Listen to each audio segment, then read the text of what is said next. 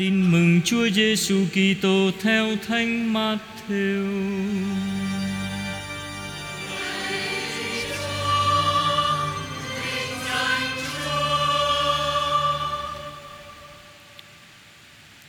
Khi ấy, Đức Giêsu đem các ông Phêrô, Giacôbê và Gioan là em ông Giacôbê đi theo. Người đưa các ông đi riêng với mình lên một ngọn núi cao rồi người biến đổi hình dạng trước mặt các ông, Dung nhan người chói lọi như mặt trời, Và y phục người trở nên trắng tinh như ánh sáng. Và bỗng các ông thấy ông Môsê và ông Elia hiện ra đàm đạo với người.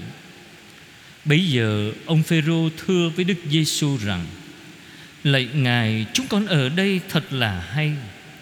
Nếu Ngài muốn, con xin dựng tại đây ba cái lều. Một cho Ngài, Một cho ông Mô-xê Và một cho ông Elia. Ông còn đang nói, Chợt có đám mây sáng ngời bao phủ các ông Và có tiếng từ đám mây phán rằng, Đây là con yêu dấu của ta. Ta hài lòng về người. Các ngươi hãy vâng nghe lời người Nghe vậy, Các môn đồ, Các môn đệ kinh hoàng ngã sấp mặt xuống đất. Bấy giờ Đức Giêsu lại gần, Chạm vào các ông và bảo, Trỗi dậy đi, Đừng sợ. Các ông ngước mắt lên, Không thấy ai nữa, Chỉ thấy một mình Đức Giêsu mà thôi. Đang khi thầy trò từ trên núi xuống, Đức Giêsu truyền cho các ông rằng, Đừng nói cho ai hay thị kiến ấy cho đến khi con người từ cõi chết trỗi dậy. Đó là lời chúa.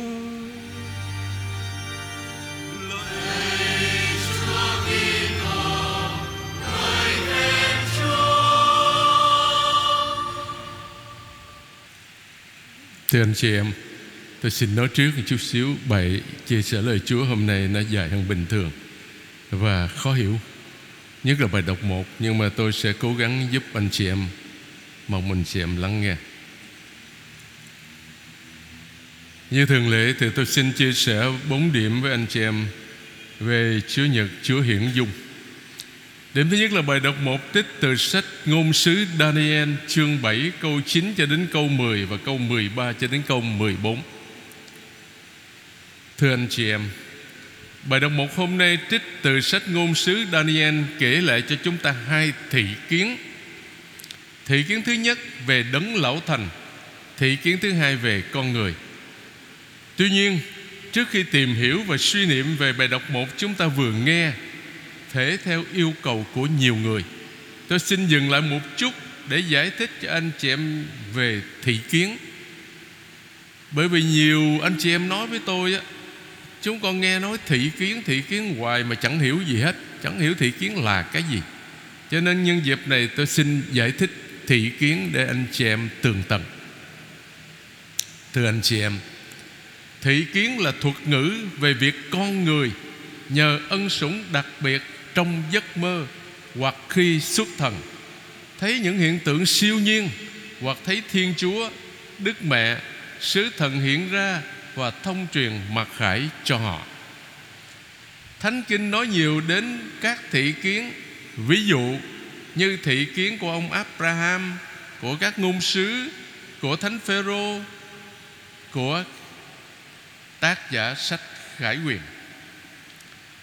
Ngoài ra, Trong lịch sử hội thánh Cũng nhìn nhận tính xác thực Của một số thị kiến như Thị kiến của thánh nữ Margarita Maria Alacoque thấy Chúa Giêsu hiện ra kêu gọi lòng sùng kính thánh tâm Chúa Giêsu vào năm 1673 ở tại giáo phận Ô Tông ở miền Bắc nước Pháp hay là thánh nữ Bernadette Subiru thấy thị kiến Đức Mẹ hiện ra ở Lỗ Đức vào năm 1858 ba trẻ em ở làng Fatima, Bồ Đầu Nha, thấy Đức Mẹ hiện ra kêu gọi nhân loại sám hối vào năm 1917 Tuy nhiên, Xin anh chị em để ý nè, Hội Thánh luôn luôn cẩn trọng đặc biệt, Phân biệt thị kiến đích thực với những khẳng định chủ quan do tâm lý bất thường hay do mê tín dị đoan gây ra. Chuyện đó bây giờ xảy ra nhiều lắm anh chị em. Tôi làm việc ở tòa tổng lâu rồi 38 năm. Nhiều khi ở văn phòng, có bữa cái người này đến vợ chúa hiện ra nói với con vậy, đức mẹ hiện ra bảo con phải làm thế này. Tôi thì cũng cười thôi. Tôi nói, cứ để cái giấy tờ vậy đó đi, rồi chị đi về đi. Cái điều đầu tiên là ông đi về cái điều đầu tiên tôi khuyên đó là đi bác sĩ. Nha coi mình có bệnh gì không? Nhiều khi họ nói nhiều cái chuyện họ tưởng tượng ra lắm, cho nên giáo hội rất là thận trọng. Chứ không phải ai nói cái gì là cũng nghe đâu. Xin anh chị em để ý cái điều đó, mà ngày hôm nay tôi xin nhấn mạnh lại, xảy ra rất nhiều. Mà rất đáng tiếc là có nhiều người nhẹ dạ quá, dễ tin quá. Nha điểm thứ hai, chúng ta trở lại với thị kiến thứ nhất về đấng lão thành tôi đang nhìn thì thấy đặt những chiếc ngai và một đấng lão thành là chính thiên chúa an tọa đó là chiếc ghế của thẩm phán chư thánh của thiên chúa ngồi trên ngay đó để xét xử ngay của thiên chúa với các bánh xe rực lửa hồng, khiến độc giả nhớ đến thị kiến khác của ngôn sứ Ezekiel về xa giá của Đức Chúa. Ezekiel chương 1 câu 15 cho đến 21. Áo người trắng như tuyết chỉ cái gì? Thưa anh chị em, chỉ sự trong trắng và do đó chỉ sự siêu việt và thánh thiện của Thiên Chúa. Còn tóc trên đầu người tựa lông chiên tinh tuyền, chỉ tuổi cao và như thế chỉ sự công minh trong việc xét xử. Và khi tòa bắt đầu xét xử Thì sổ sách được mở ra Sổ sách đó ghi cái gì Thưa anh chị em, sổ sách này là ghi mọi hành vi tốt xấu của con người nên ghi, nơi ghi tên người lành kẻ dữ. Malakia chương 3 câu 16 Hay là Thánh Vịnh 40 Nhiều câu khải quyền 20, 12 chẳng hạn. Đó là tài liệu cho bản cáo trạng Thưa anh chị em. Nha. Thị kiến thứ hai là về con người. Trong những thị kiến ban đêm tôi mãi nhìn thì kia Có ai như một con người đang ngự giá mây trời mà đến? Vị này được trao mọi quyền hành để xét xử các dân tộc. Nhân vật này đó Con con người đó, anh chị em, Xin anh chị em để ý nha. Nhân vật này rất có thể tượng trưng cho dân Israel, Một dân tộc trung tín và thánh thiện. Đến thế kỷ thứ nhất ở thời đại chúng ta nè, Người ta mới hiểu đoạn sách Daniel chương 7 câu 13 Mà chúng ta vừa nghe lúc nãy đó. Như nói về một cá nhân Có vai trò trong ngày phán xét cuối cùng. Trong tin mừng nhất lãm Tức là tin mừng Matthew, Marco và Luca Nhất lãm là cái gì? Nghĩa là mình lướt qua Mình nhìn qua một cái Thì mình thấy Biết hết Bởi vì nó giống nhau yeah. Trong tin mừng nhất lãm Chúa Giêsu có lần đề cập đến nhân vật con người Đến trong đám mây giống với hình ảnh được diễn tả trong sách Daniel mà chúng ta vừa nghe trong bài đọc 1. Nhiều lần khác, Chúa Giêsu dùng cái từ con người để nói về chính mình trong tư cách tự hạ của người. Ví dụ, con người không có chỗ tựa đầu. Con người còn bị phản bội, phải chịu đau khổ và chịu chết rồi mới được phục sinh. Thánh Gioan cũng nói đến Chúa Giêsu là con người sẽ phải được dương lên cao Dương lên cao có nghĩa là vừa nói lên việc bị đóng đinh ở trên thập giá Vừa nói lên việc được tôn vinh bên Thiên Chúa Cha Người Kitô hữu chúng ta đó Chờ đợi sự trở lại trong vinh quang của con người là Đức Giêsu Kitô. Khi vị thượng tế hỏi xem Chúa Giêsu có phải là đấng Kitô không Ở trong cuộc thương khó đó, Người trả lời, Từ nay, các ông sẽ thấy con người ngự bên hữu đấng toàn năng Và ngự giá mây trời mà đến. Marco chương 26 câu 64 Như thế, Chúa Giêsu khẳng định mình chính là nhân vật con người trong sách Daniel mà chúng ta vừa nghe trong bài đọc 1. Thưa anh chị em, chúng ta đừng có quên rằng lúc mà ông Daniel thấy cái thị kiến này là lúc dân tộc Israel đang quằn quại với đô hộ của một vị vua Hy Lạp. Đó là vua Antioco thứ 4 Epiphanes cái một cái vị vua tàn ác bách hại ác liệt người Do Thái khi họ từ chối không có thờ bụt thân người Do Thái dưới sự lãnh đạo của anh em nhà Maccabe đã nổi lên chống lại họ, ách đô hộ đó, hà khắc đó, và máu đã đổ đổ rất nhiều tới anh chị em. Cái sứ điệp mà tác giả muốn gửi đến cho dân Israel Là một sứ điệp thấm đẫm niềm hy vọng. Họ đã gặp vô vàng thử thách gian nan, Nhưng Thiên Chúa sẽ sớm giải thoát họ Khỏi mọi nỗi gian truân Anh chị em thân mến, Chúng ta hãy đặt trọn niềm tin vào Thiên Chúa Là cha giàu lòng thương xót. Khi ta gặp khó khăn, Khi ta gặp đau khổ Trong cuộc sống đức tin thường ngày, Mà ai trong chúng ta thì cũng gặp hết. Dưới cách này hay là cách khác? Chúng ta bước sang điểm thứ hai. Thánh Vịnh 96 mà chúng ta vừa nghe một ca viên hát đó, Là Thánh Vịnh ca tụng Chúa vinh quang khi xét xử. Ta cùng đọc với người Israel. Một lần nữa, Israel mời gọi toàn thể trái đất, Kể cả các hải đảo xa xôi Hãy nhảy mừng lên Hãy vui lên Vì Chúa là vua hiển trị Là đấng cao cả trên khắp địa cầu. Đây là một lời hiệu triệu Đến tham dự một lễ hội mừng vương quyền của Thiên Chúa. Sự vĩ đại của Thiên Chúa được công bố bằng những danh xưng Chúa là vua Chúa tể hoàn cầu Đấng cao cả trên khắp địa cầu Đấng chí thánh. Sự vĩ đại của Thiên Chúa biểu lộ trong một cuộc thần hiện như xưa trên núi Sinai Bão tố, mây mù, lửa, ánh chớp Núi non rung chuyển và tăng chảy như sáp. Sự biểu lộ cảm nhận được bằng giác quan về Thiên Chúa Xuất hiện giữa lòng những sức mạnh bất khả chế ngự của vũ trụ gây nên hai hiệu quả đối nghịch nhau. Những ngẫu thần tan biến trước nhan thiên chúa đích thực duy nhất. Những tín hữu là chúng ta nè. Những người công chính vui mừng quan hỷ nhưng với một điều kiện là chúng ta phải từ bỏ sự gian ác. Kẻ yêu chúa, hãy ghét điều gian ác, thưa anh chị em. Chúng ta bước sang điểm thứ ba là bài đọc 2 Trích từ thư thứ hai của Thánh Phêrô Tông Đồ, Chương 1 câu 16 cho đến câu 19 Thưa anh chị em, Thư thứ hai của Thánh Phêrô chúng ta vừa nghe giống như một bài diễn diễn văn từ biệt vậy đó. Trước khi ra đi Thánh nhân nhắc lại những chân lý căn bản Và đưa ra những lời khuyên nhủ chí tình Bài đọc khoa chúng ta vừa nghe là một lời dẫn nhập vào toàn thể bức thư Và tóm tắt gọn các chủ đề chính Thứ nhất là hãy kiên trì trong đức tin vào Đức Giêsu Kitô, con Thiên Chúa. Thứ hai là đề phòng các ngôn sứ giả trong khi chờ đợi Chúa Kitô quan lâm. Thưa anh chị em, hãy kiên trì trong đức tin vào Đức Giêsu Kitô, con Thiên Chúa. Ở trong Cựu ước đó, con Thiên Chúa là ai?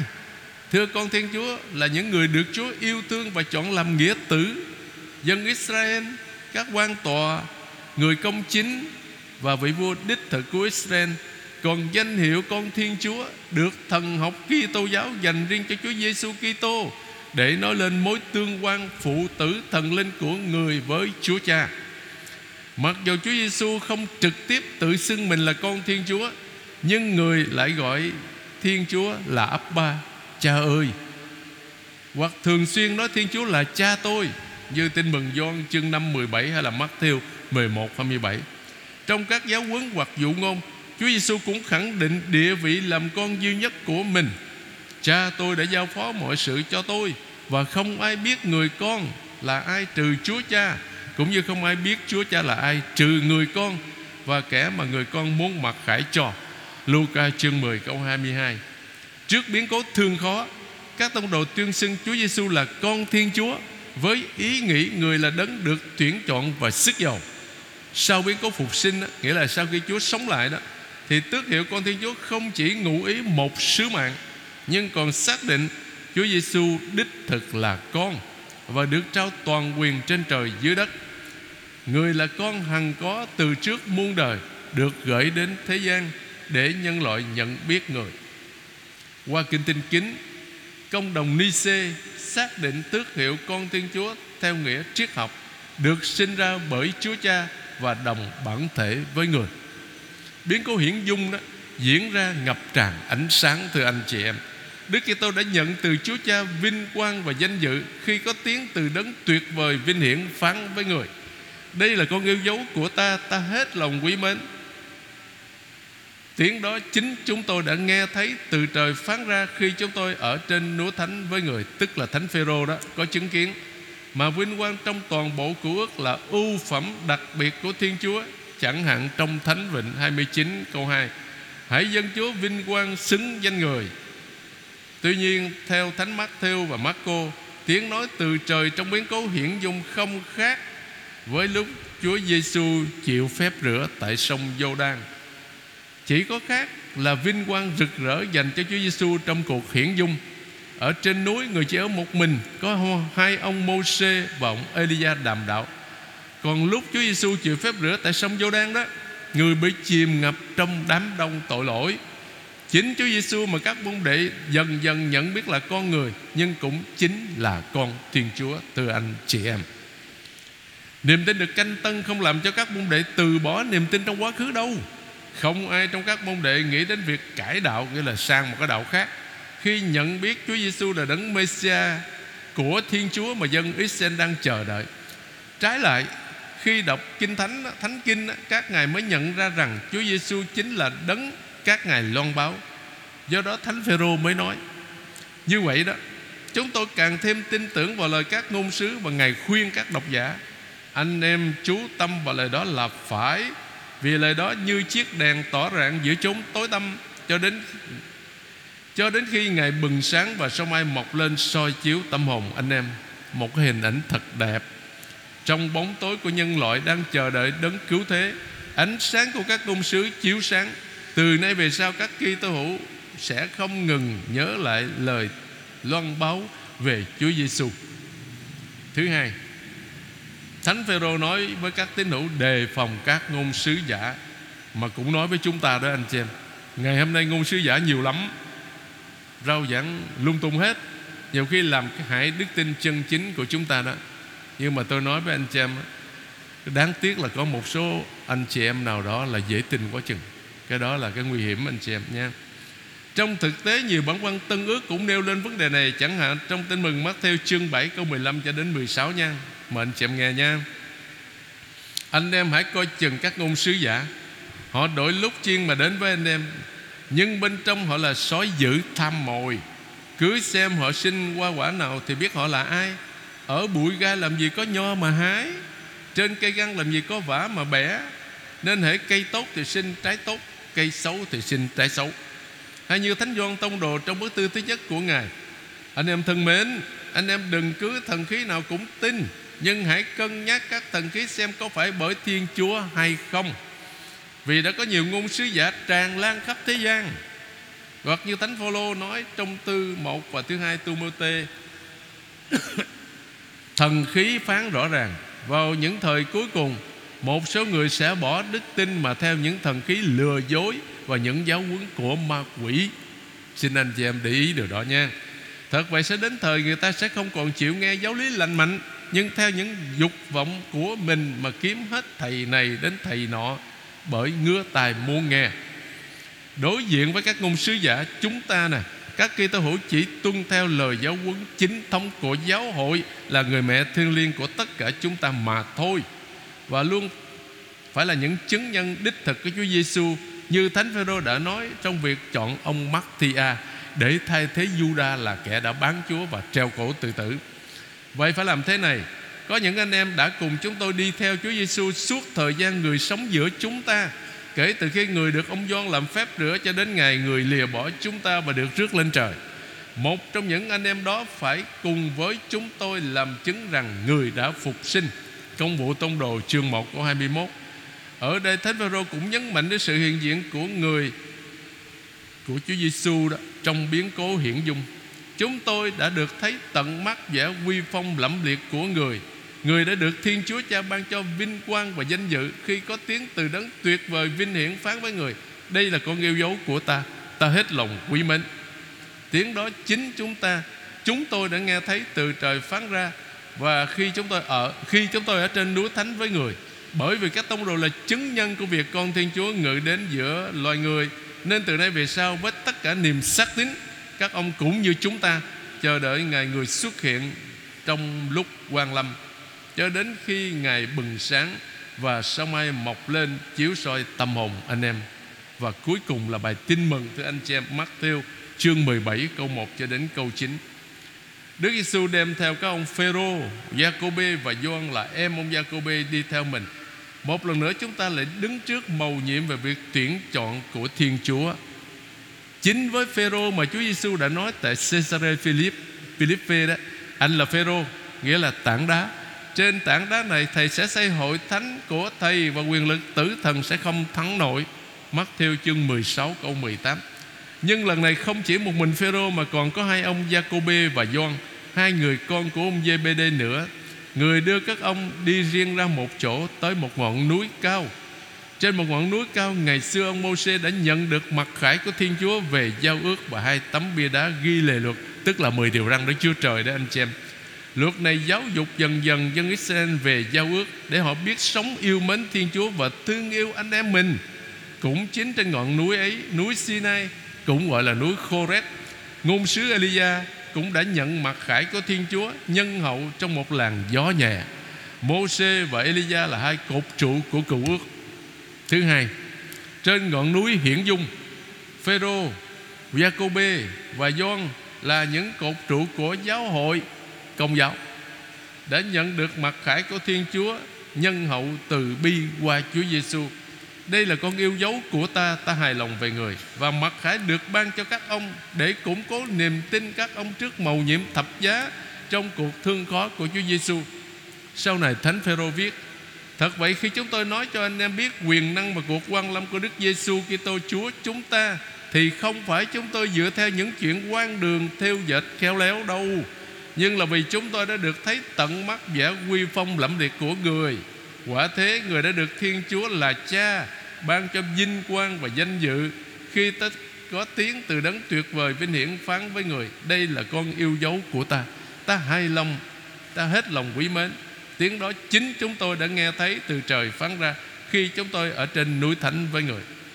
Kiểu nói đây là con yêu dấu của ta đó, Ta hài lòng về người, Các ngươi hãy vâng nghe lời người. Cho ta biết Chúa Giêsu là đấng Messiah Đối với người Israel đó, anh chị em, Câu nói trên ám chỉ đến ba điều trong cụ ước, Gợi lại ba bản văn rất khác nhau, Nhưng họ nhớ rất rõ. Con là danh xưng thường được dùng để chỉ nhà vua Và người ta đang chờ đợi Đấng Messiah Với nhận nét của một vị vua thuộc dòng dõi vua David Và sẽ trị vì tại Jerusalem từ lâu không có vua Đây là con yêu dấu của ta Ta hài lòng về người, Khiến ta nhớ đến một bản văn khác, đó là các bài ca về người tôi tớ, hay là người tôi trung trong sách Isaiah cho tôi biết Chúa Giêsu là đấng Messiah nhưng không theo kiểu của một vị vua, nhưng như một người tôi tớ. Isaiah 42 câu 1 Các ngươi hãy vâng nghe lời người, Đề cập đến một vấn đề khác, Đó là cho ta biết Chúa Giêsu là đấng Messiah Ngôn sứ, Theo nghĩa mà Mô-sê trong sách Đệ nhị luật đã báo cho dân chúng biết. Từ giữa anh em, Trong số các anh em của anh em, Đức Chúa, Thiên Chúa của anh em Sẽ cho xuất hiện một ngôn sứ Như tôi để giúp anh em. Anh em hãy nghe vị ấy. Để như luật chương 18 câu 15 Điểm thứ ba. Xin dựng ba cái liều Lời nói con Phêrô cho thấy biến cố hiện dung có thể xảy ra vào dịp lễ liều. Lễ này được cử hành để nhớ lại việc vượt qua sa mạc trong cuộc xuất hành và giao ước Sinai. Trong dịp này, dân sống trong lều suốt 8 ngày. Và trong khi chờ đợi, Dân khẩn cầu một cuộc thần hiện mới của Thiên Chúa Qua việc đấng Messiah ngự đến và trong kỳ lễ có nhiều cuộc cử hành, Nhiều thánh vịnh ca ngợi Những lời hứa về đấng thiên sai của Thiên Chúa Và cầu mong người sống ngự đến. Trên núi Hiển Dung, Ba tông đồ chứng kiến đột ngột Cuộc mặt khải kỳ diệu này. Việc đó khiến các ông sợ hãi Trước cuộc thần hiện của Thiên Chúa Là đấng ngàn trùng chí thánh. Nhưng Chúa Giêsu đã giúp các ông trỗi dậy và tìm lại sự bình an trong tâm hồn. Nhưng việc mặc khải và mầu nhiệm đấng Messiah dưới mọi khía cạnh đều chưa vừa tầm hiểu biết của tất cả mọi người. Cho nên Chúa Giêsu ra lệnh cho các môn đệ đừng nói cho ai biết thị kiến ấy cho đến khi con người từ cõi chết trỗi dậy. Khi nói lời này, Chúa Giêsu xác nhận mặc khải mà ba môn đệ vừa nhận được. Người quả thật là đấng Mêsia mà ngôn sứ Daniel đã thấy dưới hình dạng một con người từ mây trời mà đến trong những thị kiến ban đêm, tôi mãi nhìn thì kìa có ai như một con người đang ngự giá mây trời mà đến. Đấng lão thành, tức là thiên chúa, trao cho người quyền thống trị, vinh quang và vương vị. Vương quốc của người sẽ chẳng hề suy vong. Daniel chương 7 câu 13 cho đến 14 Chúng ta đừng quên rằng Ngôn sứ Daniel trình bày con người Không phải là một cá nhân đơn độc, Nhưng như một dân tộc, Dân thánh hoặc chư thánh của đấng tối cao. Việc thực hiện lời ngôn sứ Daniel còn đẹp hơn chính lời tiên báo của ngôn sứ nơi Chúa Giêsu vừa là Thiên Chúa thật, vừa là người thật. Toàn thể nhân loại sẽ nhận lấy vương quyền vĩnh cửu đã được biến đổi mãi mãi. Tuy nhiên Chúa Giêsu nói rất rõ Đừng nói cho ai biết thị kiến này Cho đến khi con người từ cõi chết trỗi dậy Chỉ sau khi Chúa Giêsu phục sinh Các tông đồ mới có thể làm chứng nhân Cho người đến tận cùng cõi đất Lạy Chúa Giêsu.